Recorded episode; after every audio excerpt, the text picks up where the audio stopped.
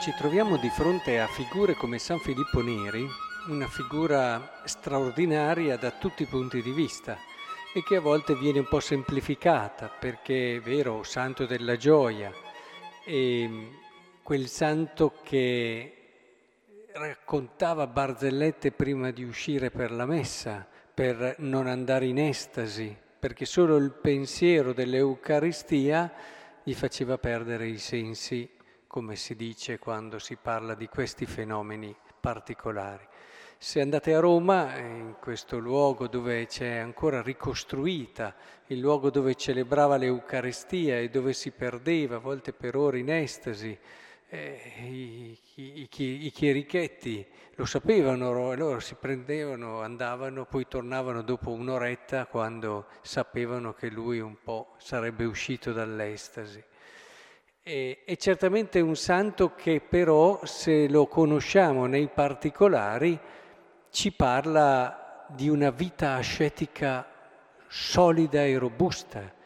Se leggete quello che ha fatto, ma ha fatto cose che non ha nulla da invidiare al santo curato d'Ars, come vita di rinunce, di privazioni e anche eh, di vere e proprie mortificazioni. Quindi intendiamo santo della gioia, ma non semplifichiamo quello che è stato il suo vivere alla sequela di Cristo. E allora ci chiediamo, ma perché? Che cosa gli ha fatto fare tutto questo? Sapete, è famoso il momento in cui pregando viene giù come un globo di fuoco che tra l'altro gli incrina anche le costole entrando dentro e gli rimane questo anche dilatando il suo cuore, e questo amore di Dio che è stato riversato nel suo cuore.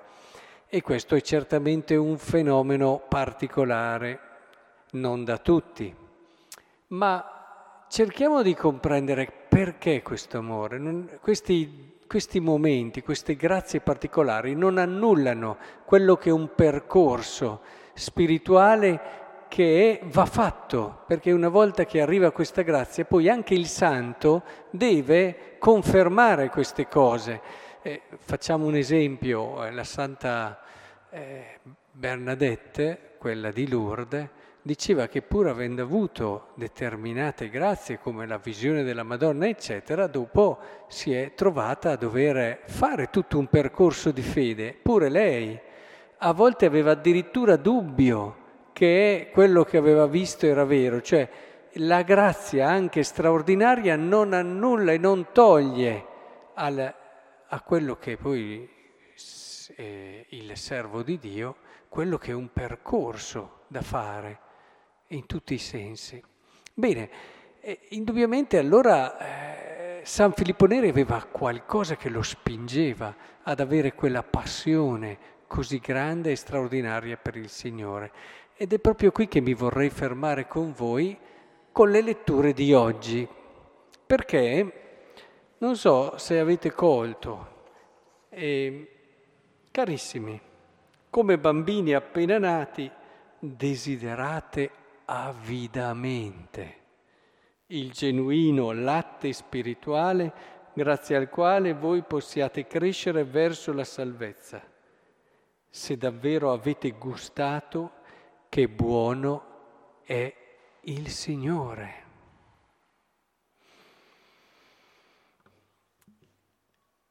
Avete mai visto un bambino che prende il latte con avidità, nel senso che è lì attaccato e non ci molla, anzi sembra quasi che sia solo per ciò.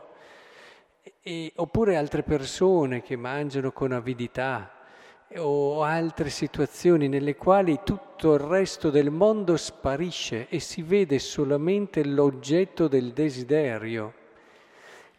Ecco, è importante ed è curioso che ci venga indicata questo tipo di desiderio perché è importante che chiediamo al Signore questo, che la grazia ci porti a fare l'esperienza di Dio come ciò che vi è di più desiderabile, di più bello, che ci muove dal di dentro. Perché io non sono così convinto che noi cristiani abbiamo la consapevolezza che realmente Dio è quanto di più vero e di più bello ci sia, con tutto noi stessi. E magari lo sappiamo con la testa, lo diciamo, ma quando questa consapevolezza scende, entra nel profondo dell'anima, ecco che nasce questa avidità questo desiderio, prendiamo consapevolezza che Lui è davvero quanto di più vero di più grande ci sia.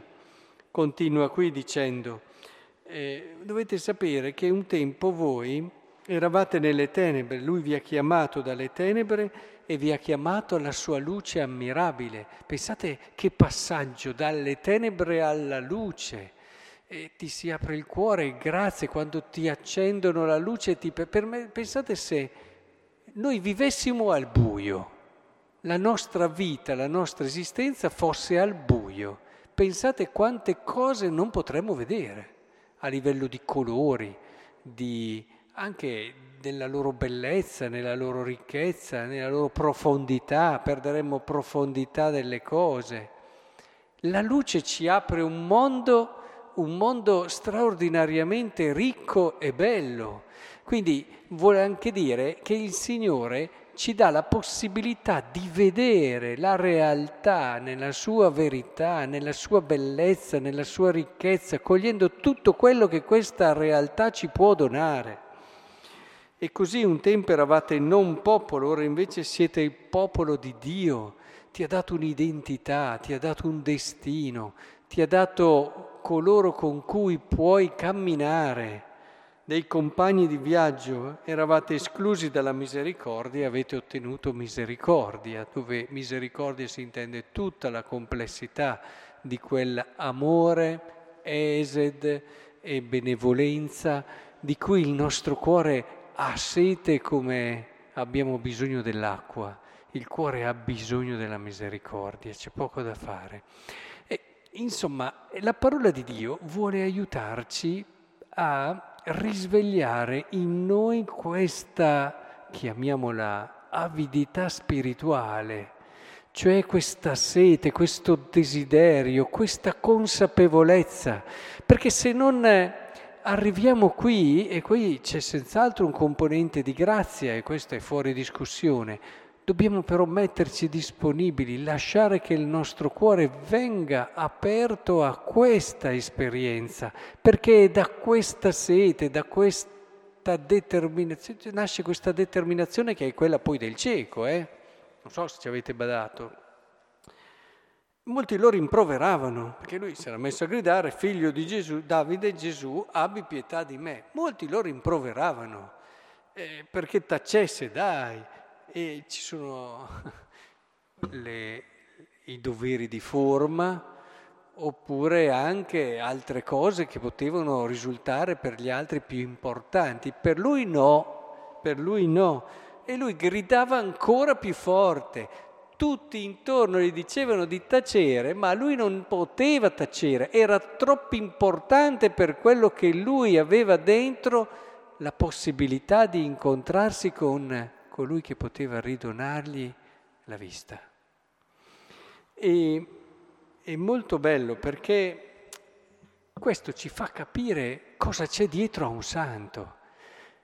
Quello che abbiamo iniziato nella riflessione di oggi, perché se noi i santi non li capiamo mica, non, non c'è un, un senso del dovere gigante, no, non c'è neppure semplicemente un subire la pressione dell'ambiente e un doversi mostrare e farsi accettare. Non c'è, possiamo mettere tutto quello che volete dal punto di vista di condizionamenti sociali, psicologici, inconsci, eccetera. No, c'è essenzialmente l'aver colto che in Cristo noi abbiamo quello che il nostro cuore desidera più di ogni altra cosa e questo ci fa nascere una sana avidità, ci fa andare oltre il limite della nostra natura in tanti casi come è successo nei santi e soprattutto ci dà una possibilità di rivedere la nostra vita in un modo totalmente nuovo, unitario che diventa armonia e che diventa bellezza, perché quando guardiamo la vita di un santo, ecco che nel nostro cuore sorge l'esclamazione che bello.